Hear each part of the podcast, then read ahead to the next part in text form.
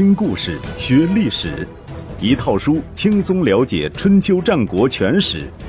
有声书《春秋战国真有趣》，作者龙震，主播刘东，制作中广影音，由独克熊猫君官方出品。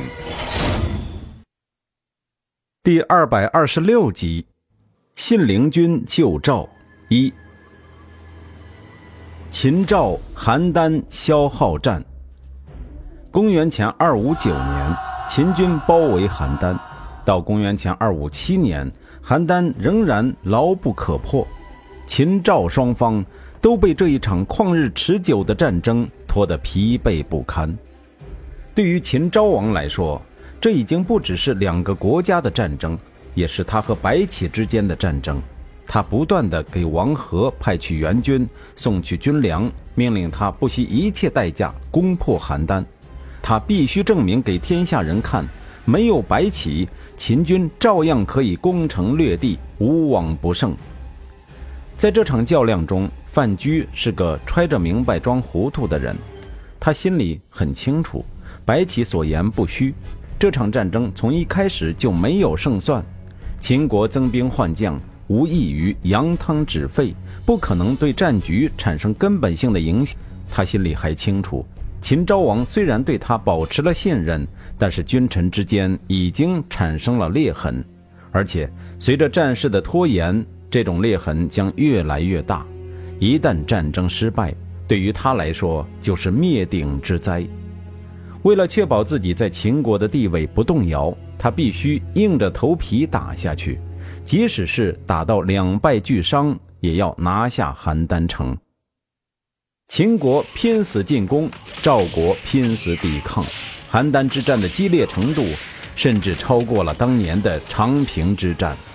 攻守双方就像两大武林高手对阵，在把那些花里胡哨的招式用尽之后，进入了凝神贯气、比拼内力的决战时刻。这个时候，如果有第三方力量介入，战局的平衡立马会被打破。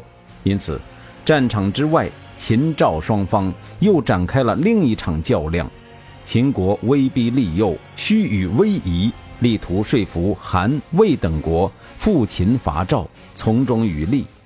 赵国动之以情，晓之以理，竭力阻止韩、魏两国被秦国收买。呼吁各国建立抗秦统一战线，挽救赵国于危亡。平原君赵胜临危受命，扛起了合纵的大旗。平原君赵胜，关于平原君这个人，范雎是颇有微词的。据《战国策》记载，范雎曾经讲过这样一个故事：郑国人把没有经过加工的玉叫璞。周朝人把没有经过加工腌制的老鼠叫做璞，第一个璞是璞玉的璞，第二个璞是朴实的朴。有一次，一位周朝农民用袋子装着璞，遇到一位郑国商人，问道：“您要买璞吗？”郑国商人以为是卖璞的，便说：“想买。”结果拿出来一看，原来是几只死老鼠。范雎讲完这个故事，接着说道：“现在平原君自认为自己很有才能，在天下享有盛名。可是，当年李队在沙丘杀害了赵主父，他和赵惠文王作为主父的儿子，不报杀父之仇。平原君还有脸做了赵惠文王的大臣，天下诸侯还很尊敬他。由此看来，天下诸侯还不如这位郑国商人。”人家好歹还分得清仆和仆，诸侯却把死老鼠当成了美玉。这个比喻委实刻薄。范雎早年怀才不遇，中年惨遭凌辱，到了秦国之后突然飞黄腾达，性格颇为扭曲。看平原君这类含着金钥匙出世的公子哥，难免会戴上有色眼镜。因此，他的评价可以作为参考，但不能视为权威。客观地说，平原君名满天下，并非浪得虚名。战国四公子共同的爱好就是养士，相比孟尝君的食客三千，平原君也不遑多让。喜宾客，宾客盖至者数千人。千万别以为养这些门客，只要好吃好喝侍候着就行了。吃喝当然要提供，但更重要的是尊重。按照马斯洛的需求层次理论，战国时期的门客已经是达到第四层次，即需要受到尊重，待遇高过现在的白领和公务员。有一件事可以说明尊重对门客来说意味着什么。《史记》记载，平原君家有一座临街的楼房，下临一户普通百姓的房子。这户人家有个瘸子，每天一拐一拐的到井边去打水。某一天，平原君的一个小妾在楼上看到这幅场景，觉得十分好玩，忍不住大笑起来。第二天，瘸子就来求见平原君。说：“我听说很多贤人不远千里投奔您，就是因为您能够尊重人才而轻贱女色。我不幸得了残疾，而您的小妾竟然公开耻笑我，这种耻辱，只要是男人都无法忍受。我请求您把那女人的人头砍下送给我。”瘸子说着，向平原君磕了一个头。听到瘸子一本正经地说。请求您把那女人的人头砍下送给我。平原君心里忍不住好笑，他微笑着答应了瘸子的要求，说：“好吧，你回去等着。”瘸子走后，平原君对左右门客说：“你们看看，这小子不过一介平民，居然因为笑了他一下，就想要我杀死小妾，也太把自己当回事儿了。”过了几天，平原君便把这事儿给忘了，瘸子也没有再上门来要人头，小妾仍然在府上过着无忧无虑的生活。可是过了一年多，平原君发现一个怪现象，他的门客不断流失，不知不觉竟然已经走了一半多。他百思不得其解，只好向身边的门客请教：“我对他们不薄啊。”可他们为什么都要离开我呢？大伙都不回答。平原君一再追问，终于有个人说：“还不是因为瘸子那件事儿。您无视别人的尊严，又出尔反尔，不遵守自己的诺言。大伙认为您重女色而不重人才，所以就离开您了。”平原君这才认识到问题的严重性，赶紧杀了那个女人。亲自提着人头上门去给瘸子赔罪，这之后那些走了的门客才又渐渐回到他身边。邯郸被围后，赵孝成王命平原君全权负责办理外交事务，游说各国诸侯合纵抗秦。平原君受命后，将公关的重点放在齐国、魏国和楚国。齐国已经有于青前往交涉，不用平原君太过操心。魏国和赵国唇齿相依，平原君的妻子又是信陵君的同胞姐姐，因为这层关系，平原君多次以私人名义写信给魏安西王和信陵君，请求魏国迅速发兵救援邯郸。至于楚国，平原君觉得有必要亲自走一趟，于是将门客召集起来，想从中挑选二十人作为随从。平原君的想法是。如果能够顺利完成任务，说服楚考烈王出兵救援赵国，自然是再好不过。万一楚考烈王不答应，他就准备学蔺相如，用武力逼迫其在朝堂上签订盟约。总之，不达到要楚国派兵的目的，他就不打算活着回来了。因此，必须挑选文武兼备之士作为随从，以备不时之需。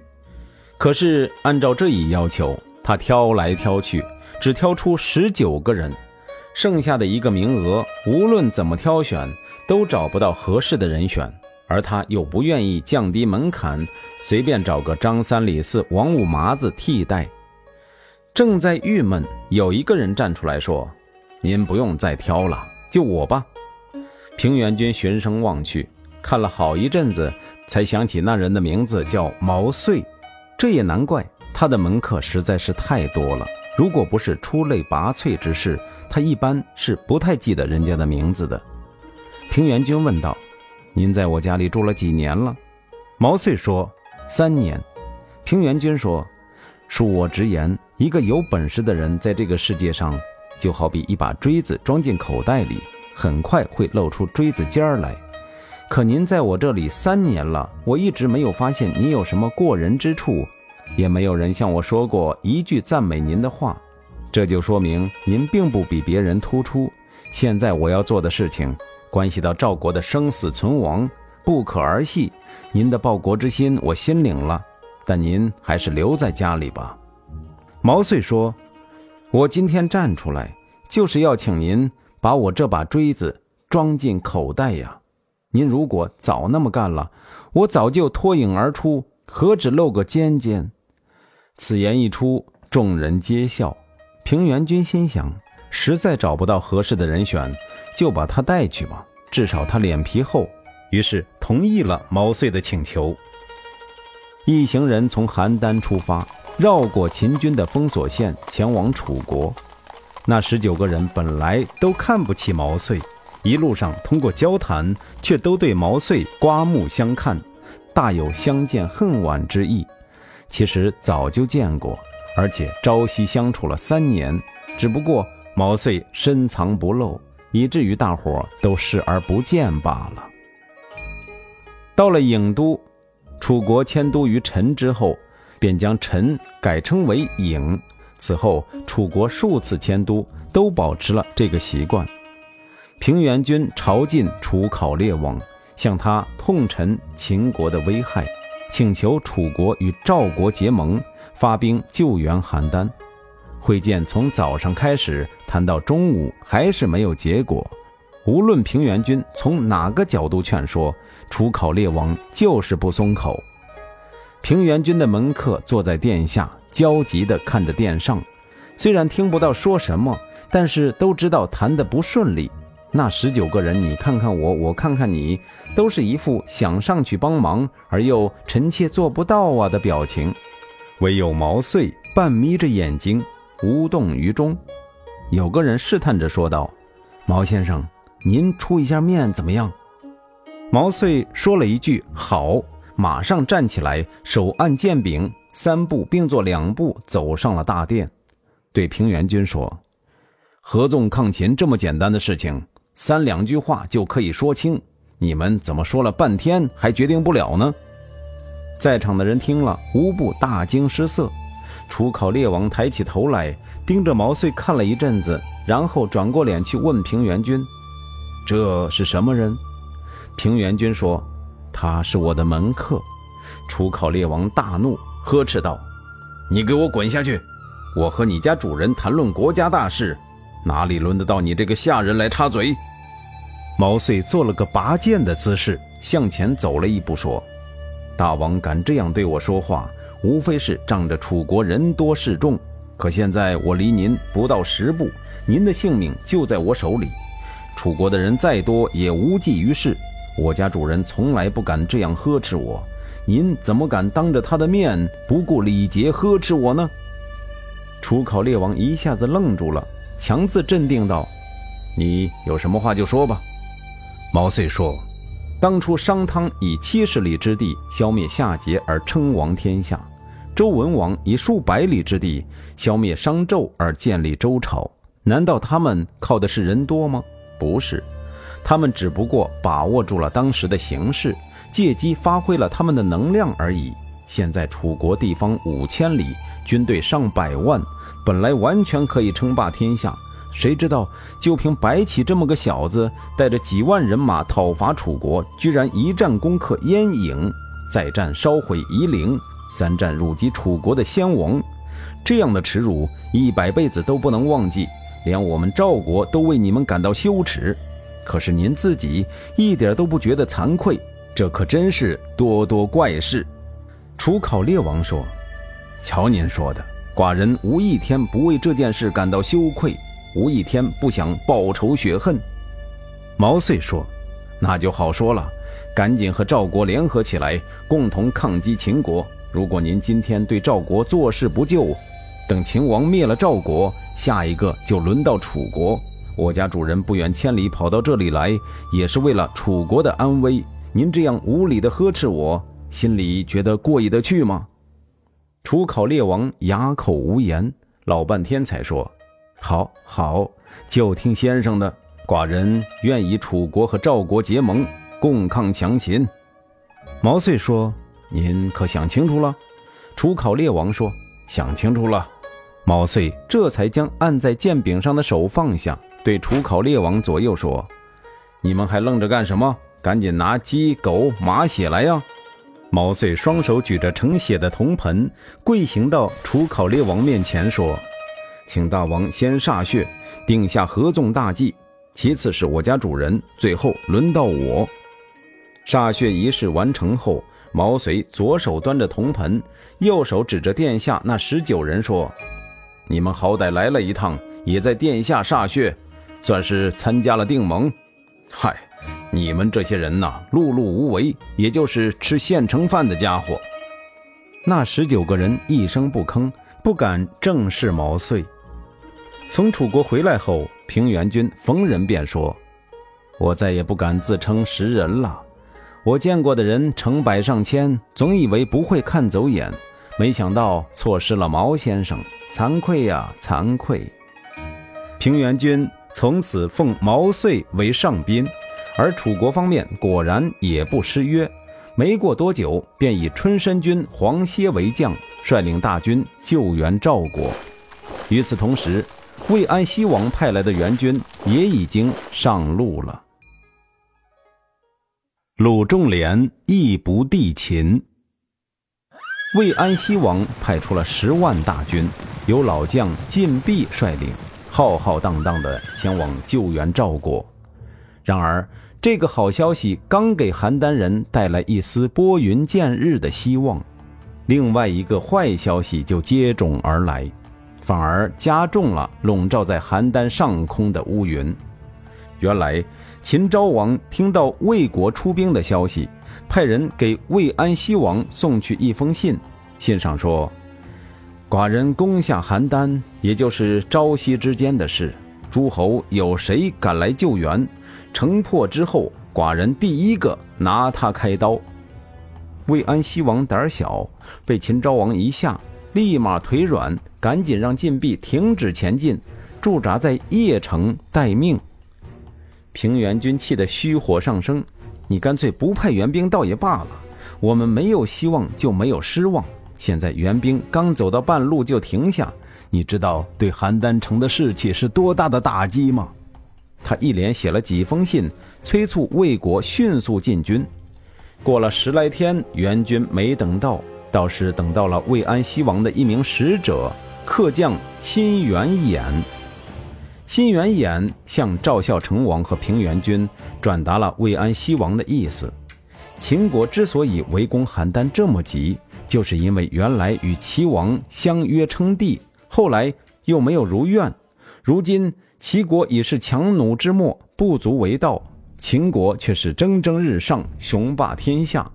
秦国这次攻赵，未必是一定要得到邯郸，真正的目的还是想称帝。赵国如能主动派使者尊秦王为帝，秦王一定会很高兴地撤军而去。这就好比甲乙两个人决斗，已经到了生死关头，乙请丙来助拳，丙却劝乙给甲磕个头了事儿。对于处于劣势的乙来说，如果真能磕个头就万事大吉，那便磕也无妨。何必死要面子活受罪？但问题是，这个磕头的建议究竟是甲的真实意愿，还是丙的一厢情愿？就算是甲的意愿，可万一磕了头，甲还是不满足，岂不是丢人现眼？